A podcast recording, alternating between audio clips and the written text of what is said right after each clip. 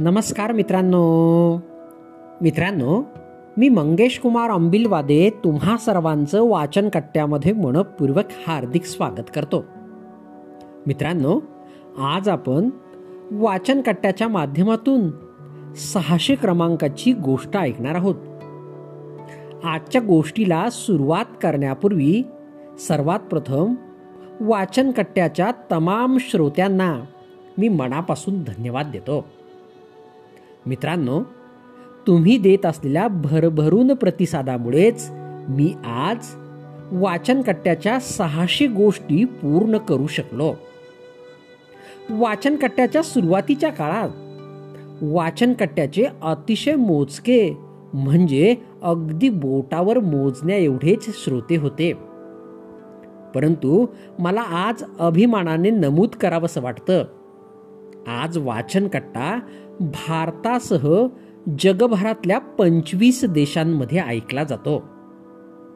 मित्रांनो आपण देत असलेल्या भरभरून प्रतिसादामुळेच मी जगभरातल्या पंचवीस देशांपर्यंत पोहोचू शकलो. तुम्हा सर्वांच्या उदंड प्रतिसादाबद्दल तुम्हाला मनपूर्वक धन्यवाद. अपेक्षा करतो भविष्य काळातही आपण वाचन कट्ट्यास असाच भरभरून प्रतिसाद द्याल.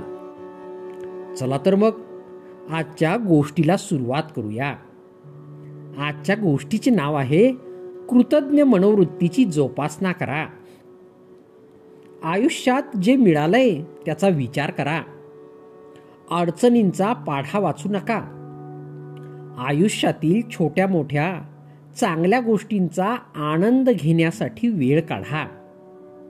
एखादा माणूस अपघात किंवा आजारपणामुळे आंधळा किंवा अपंग बनतो आणि त्याला लाखो रुपयांची भरपाई मिळाली अशा कथा आपण ऐकतो. पण आपल्यापैकी किती लोक अशा अपंग व अंध व्यक्तींची जागा घ्यायला तयार होतील? मला वाटतं फारच थोडे लोक याला तयार होतील.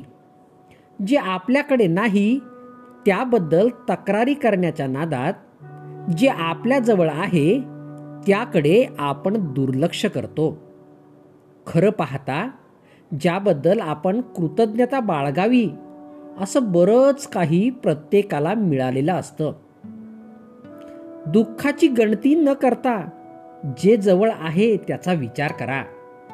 याचा अर्थ आत्मसंतुष्ट बना असा नाही. एखाद्या वाक्याचा अर्थ सोयीस्करपणे कसा लावला जातो याबद्दलचे एक सुंदर उदाहरण. दारूचे व्यसन असलेल्या माणसांच्या एका समूहापुढे बोलायला गेलेल्या एका डॉक्टरची ही गोष्ट. मद्यपान आरोग्याला किती अपायकारक आहे हे प्रभावीपणे दाखवण्यासाठी त्याला प्रात्यक्षिक करायचे होते. त्याच्याकडे दोन बाटल्या होत्या. एका बाटलीत शुद्ध पाणी होते आणि दुसऱ्या बाटलीत शुद्ध अल्कोहोल होते. डॉक्टरने शुद्ध पाण्याच्या बाटलीत एक गांडूळ सोडलं. त्यात ते छानपैकी पोहू लागलं आणि काही वेळानं अलगत वर आलं. डॉक्टरने दुसरे गांडूळ अल्कोहोलच्या बाटलीत सोडलं आणि सर्वांच्या डोळ्यासमोर त्या गांडुळाचं विघटन झालं. आपल्या शरीरावरही दारूमुळे असेच दुष्परिणाम होतात हे डॉक्टरांना दाखवून द्यायचं होतं. या प्रयोगावरून तुम्ही कोणता बोध घ्याल? असं डॉक्टरने त्या लोकांना विचारलं. मागून एका माणसाचा आवाज आला.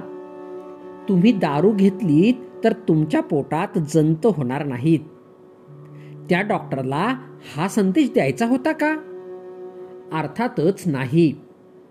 एखाद्याच्या बोलण्याचा कसा सोयीस्कर अर्थ लावला जातो याचे हे एक उदाहरण आहे. म्हणजेच जे सांगितलं जातंय ते आपण ऐकत नाही. त्यातलं आपल्याला सोयीस्कर तेवढंच ऐकतो. आपण बोलणाऱ्याच्या शब्दाकडे नीट लक्ष देत नाही.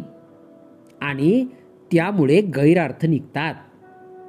आपणाकडे असलेल्या अनेक गोष्टी वरदानासारख्या असतात. आपण या गुप्त खजिन्याचा विचार अवश्य करावा. मित्रांनो ही गोष्ट या ठिकाणी संपली. तुम्हाला गोष्ट आवडली असेल तर तुमच्या परिचितांपर्यंत नक्कीच पोचवा चला तर मग उद्या पुन्हा भेटूया तुमच्या आवडत्या वाचन कट्ट्यात तोपर्यंत बाय बाय.